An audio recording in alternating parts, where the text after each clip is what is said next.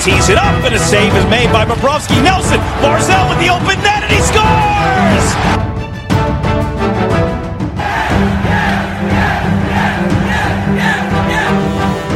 Hi, and welcome to the Locked On Islanders podcast, part of the Locked On Podcast Network, your team every day.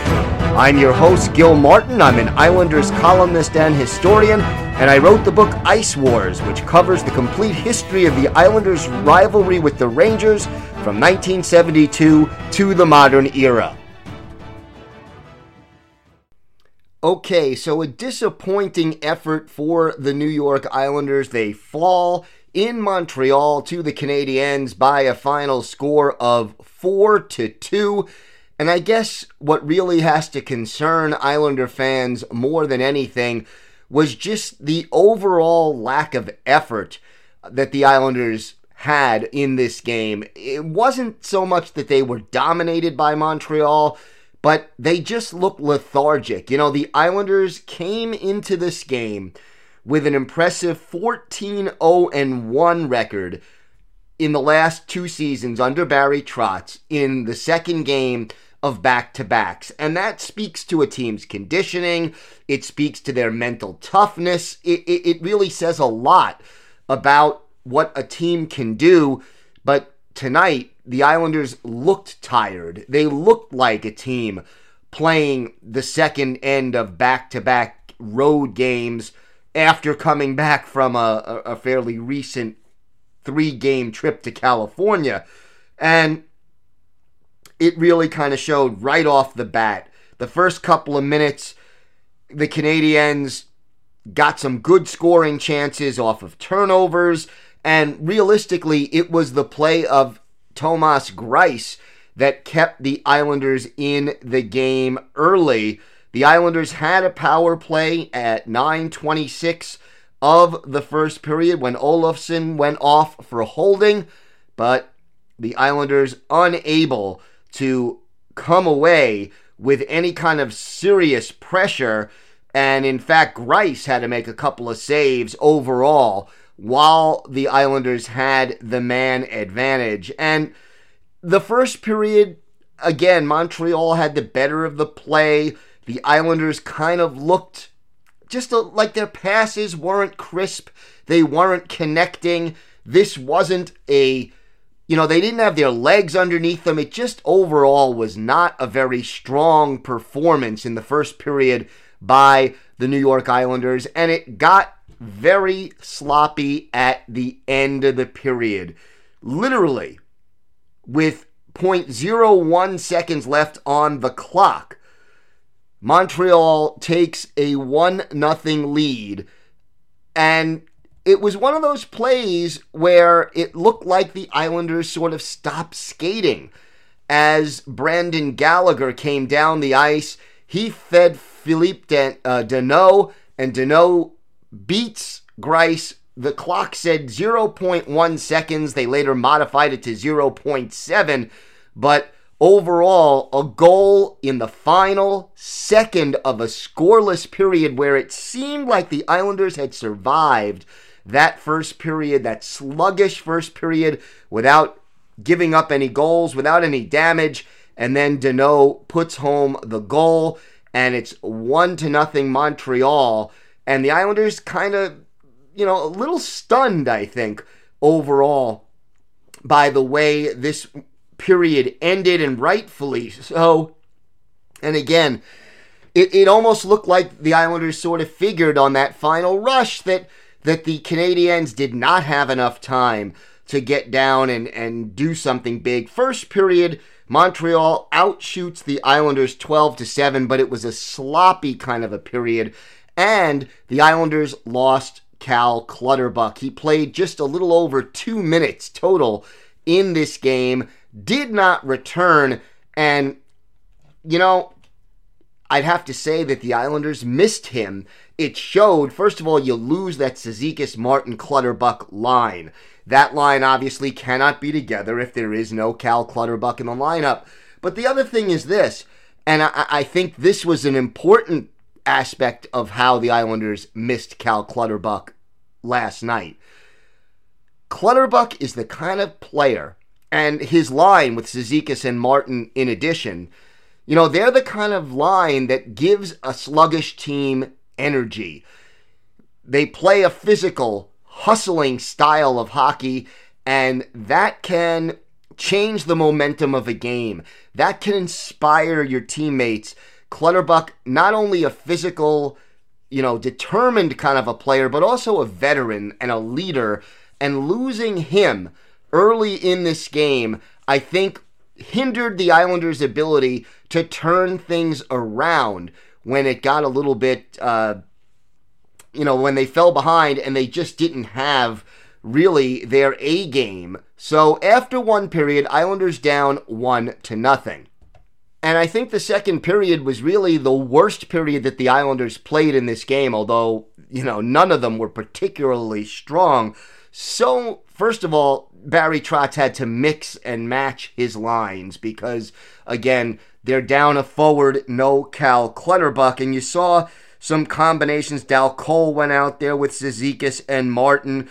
Bailey, Nelson, and Eberle were put together. So you saw Trotz trying very hard to get some kind of a spark, but he wasn't really able to find it. Greiss with a few very good saves. Uh, Matthew Peca had a very good scoring chance midway through the period, but Greiss makes a pad save on that one and keeps it a one to nothing game. And, you know, we talked in our preview yesterday about how vulnerable Montreal has been defensively, that they haven't played well on defense, and yet the Islanders, with their sluggish play, were not able to take advantage. And eventually, you know, when you're giving up quality chances the way the Islanders were, somebody is going to poke the puck home. Brendan Gallagher does the honors, his 11th goal of the year at 13:30 of the second period, assist to Shea Weber and Phillip Danault, and all of a sudden that one nothing game becomes a two nothing game, and basically, you know, it was one of those plays where, again, hustling could have made a difference. You had a high shot by Shea Weber, and Greiss got his glove on it but couldn't squeeze it. And Gallagher pounced on the rebound in the crease. The Islanders seemed to be almost standing around, not hustling, not boxing out. Couldn't stop Gallagher, and it was an easy poke home. There was some discussion as to whether or not the puck had been touched by a high stick, but in the end, they ruled that Gallagher's stick was not too high. The goal counted, and it was two to nothing in favor of Montreal. The Islanders behind the eight ball. They had a power play uh, late in that second period as you know, first Jeff Pet, uh, Petry called for holding Barzal at 1649, and then at 1854, just after that first power play expires, Carey Price uh, ends up slashing Brock Nelson, and Petry goes right back into the penalty box to serve that penalty. But again, down to nothing with a chance to really get back into the hockey game, really two chances. The Islanders' power play comes up empty both times, and as a result, after 40 minutes, the Islanders trailed by two. The Islanders weren't playing with a lot of hunger, but if you have hunger, treat yourself to the meal you deserve and have your favorite restaurants come to you with DoorDash. Right now, our listeners can get $5 off their first order of $15 or more when you download the DoorDash app and enter the promo code LOCKED ON. Listening on the go, if you can't visit DoorDash right now, you could find this and all other offers from Locked On sponsors at lockedonpodcast.com backslash offers. So after 40 minutes, the Islanders were being outshot by a margin of 25 to 13, and I believe seven of their 13 shots had come on the power play. And there was a little encouraging sign, you know, at the end of the period, uh, Cizikas and Thompson sort of have a little scuffle, and you could tell that Casey Cizikas was trying to f- fire up his team, get his team back into the game. But the Islanders just could not do it. They had that power play in the first minute of the third period, but they weren't able to get anything going. In fact, if anything, Montreal had the better chance at that one. And, you know, at, the end of the day, quickly after the power play expires, Petry scores his third. Nick Suzuki, the lone assist at 212. And all of a sudden, it's 3 nothing, And it came right off the face off. And Petry circles back, lets one go from the blue line, and Greiss almost, you know, clearly didn't see it, didn't really react much to the shot. And at 3 nothing, you knew the Islanders were in trouble. But credit to this team, down by three goals early in the third period, they do not quit. And 41 seconds after the third Montreal goal, the Islanders get on the board. It was Scott Mayfield with a blast from the middle of the, uh, just inside the blue line, not at either point, but kind of in the middle, just inside the blue line. A crowd of players in front, and it was clearly Carey Price who was screened, couldn't see it. Mayfield with a seeing eye one timer that makes it a 3 to 1 hockey game at 2:53 of the third period. It was Mayfield's fourth, Jordan Eberle and Ryan Pulock with the assist and I'll tell you Eberle one of the lone bright spots for the Islanders offensively at least. You know, he picks up an assist here on this goal, but overall, Eberle playing after the two goals he scored, you know, on Monday night against Detroit, you could see he was a lot more confident with the puck throughout last night's game. Now, the Islanders, you would think down 3 to 1 would have picked things up but they really were not able to do that. And it, it was a tough situation for the Islanders. They just, it just, they did not have, they really did not have uh, the afterburners on this one. So Greiss left the game at the 12:20 mark of the third period. Apparently, he ended up needed some skate repairs. Varlamov came on, played 39 seconds of action, and then at the next stoppage, Greiss gets back out there and manages to finish the game. Now, the Islanders staying tough. They did manage to get something going late, and with 2.29 left in regulation time, Mathew Barzal scores, and Leddy and Bailey with the assists.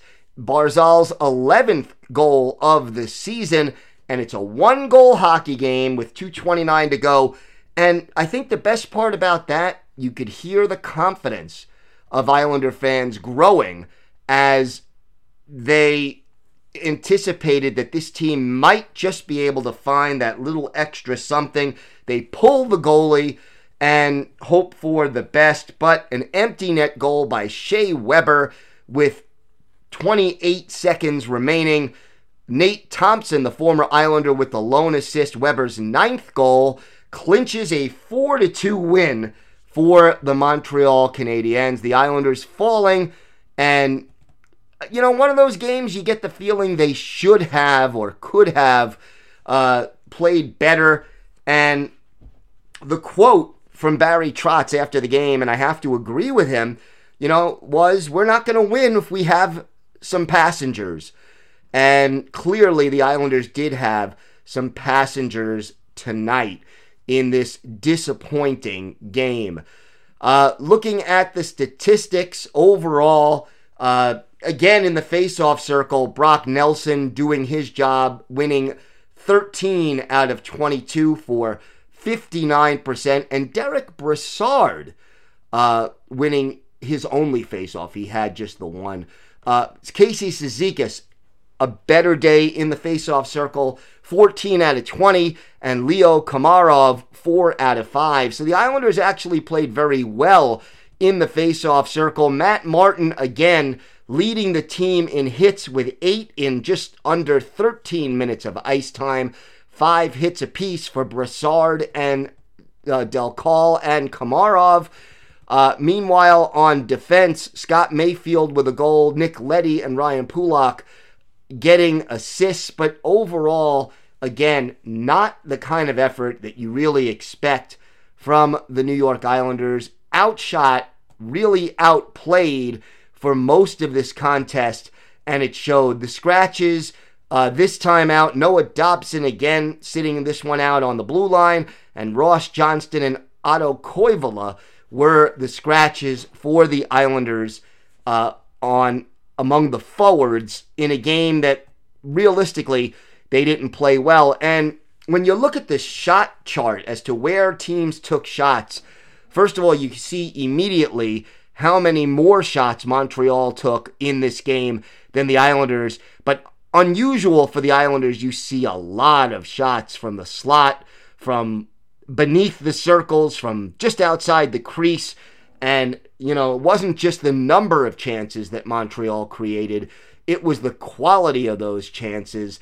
And when the Islanders didn't have the man advantage, they really were not able to sustain very much offense. Look, over the course of an 82 game season, you're going to have some disappointing or lackluster performances, and it'll be interesting to see what kind of response Barry Trotz gets as a result of this game and how he adjusts his lineup and his line combinations uh, in the next game coming up against the Vegas Golden Knights. All right, we've got more to talk about here on today's Locked On Islanders podcast. We have this date in Islanders history, plus our weekly farm report. More to come right here on the Locked On Islanders podcast. All right, so it's time for this date in Islanders history. We take you all the way back to December 4th, 1976 at the Nassau Veterans Memorial Coliseum. Islanders 16 7 and 3 against the Buffalo Sabres 13 7 and 3. Two quality teams going at it. The goaltenders in this game, former Islander Gerry Desjardins for Buffalo and Glenn Chico Resch for the Islanders, a crowd of 14,865 on hand at the Coliseum. And the Islanders got on the board early in the game, just one minute and 31 seconds in. Bryan Trottier gets his fourth goal of the season. Billy MacMillan with the only assist. And after 20 minutes, it was 1 0 Islanders. Just to tell you how different the game was back then. A battle between two number one centers, Bryan Trottier and Gilbert Perreault of Buffalo. Uh, going at each other midway through that first period. Trottier got two for high sticking, Perreault two for roughing. Those penalties coming at 11:25. It stayed 1 nothing until midway through the second period when Trottier scored again, assists to Ed Westfall and Billy MacMillan. So MacMillan picks up his second helper and it was 2 to nothing in favor of the Islanders. The Islanders add to their lead in the third period as Clark Gillies scores his 10th assist to Ed Westfall and Denis Potvin. So Billy MacMillan and Ed Westfall each with two helpers in this one. Bryan Trottier with a pair of goals. But the hero of the game for the Islanders, Glenn Chico Resch, 37 saves for Resch as the Islanders win a shutout for Chico. And the Islanders win it despite being outshot 37 to 26 in this game.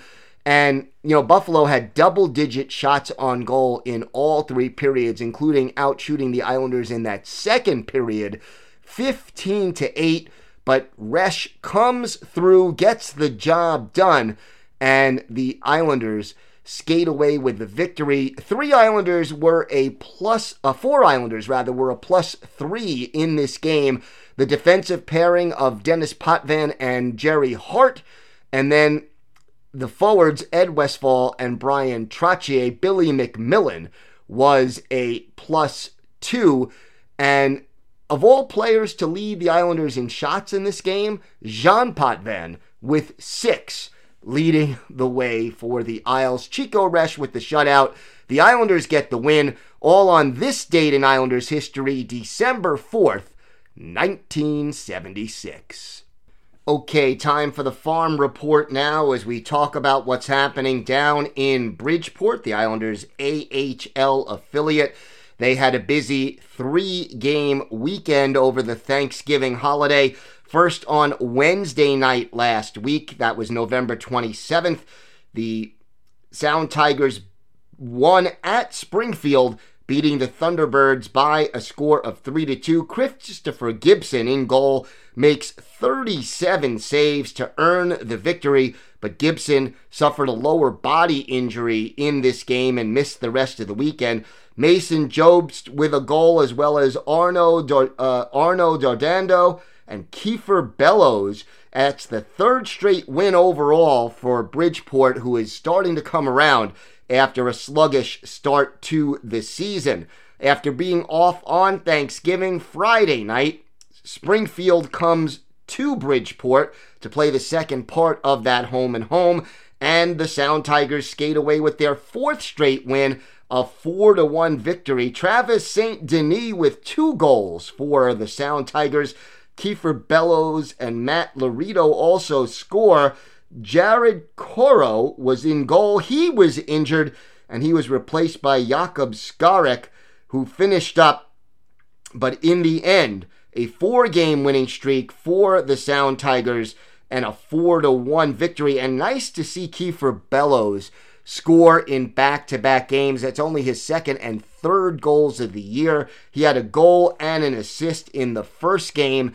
And, you know, again, Bellows kind of struggling, not living up to the expectations of being a first round pick, and getting him going is a good sign down in Bridgeport. Saturday, the 30th of November, the Sound Tigers closed out the month with a loss on the road at Wilkes-Barre Scranton, losing to the Penguins. Matt Lorito and Parker Wotherspoon with the goals. Wotherspoon, that was his first 29 saves for Skarek in a losing cause, but a successful holiday weekend for the Sound Tigers as they take two out of three games. The coming week, also a busy one here for the Sound Tigers. They have two road games over the weekend and then a home game on Monday. So, Friday night of this week, they'll be at the Utica Comets. That game, a 7 o'clock start. Saturday, they are in Syracuse to take on the Syracuse Crunch, also a 7 o'clock start. And then, after an off day on Sunday, the Sound Tigers return home on Monday, December 9th, to host the Utica Comets that game also a 7 o'clock Eastern Time start. So, three games this week upcoming for the Bridgeport Sound Tigers. And the good news for Bridgeport fans and for Islander fans with their win streak and their recent improved play, the Sound Tigers are now out of the basement of the Atlantic Division in the AHL. They are in seventh place with a record of 8 12 3 and 1. That puts them ahead of the Charlotte Checkers. They are three points behind the Hershey Bears if they want to move up to sixth place, although the Bears do have one game in hand. So every Wednesday, we look at the farm report, talk about who's hot, who's not, some of the injuries, Right now, the goaltending situation iffy uh, for the Sound Tigers as they lost their top two goalies over the weekend to at least, you know, injuries that kept them out of the lineup for the rest of the weekend. Don't forget, if you want to get in touch with the show, if you have a comment, a question, or something that's on your mind, you can email the show at lockedonislanders at gmail.com. Just leave your name and where you're from, and we're happy to read your question or comment on the air. You could follow the show on Twitter at Locked On. You could also follow me on Twitter at Ice Wars NYR VSNYI. So we'll keep you up to date on Twitter about everything happening in the New York Islanders world. That's going to do it for us today. We will be back tomorrow to preview the Islanders' home game against the Vegas Golden Knights, and that should be an interesting one. And uh, we will also have this date in Islanders history and a whole lot more coming up on the Locked On Islanders podcast. Have a great day, everyone, and thanks as always for listening. I'm your host, Gil Martin. Thanks for listening to Locked On Islanders, part of the Locked On Podcast Network, your team every day.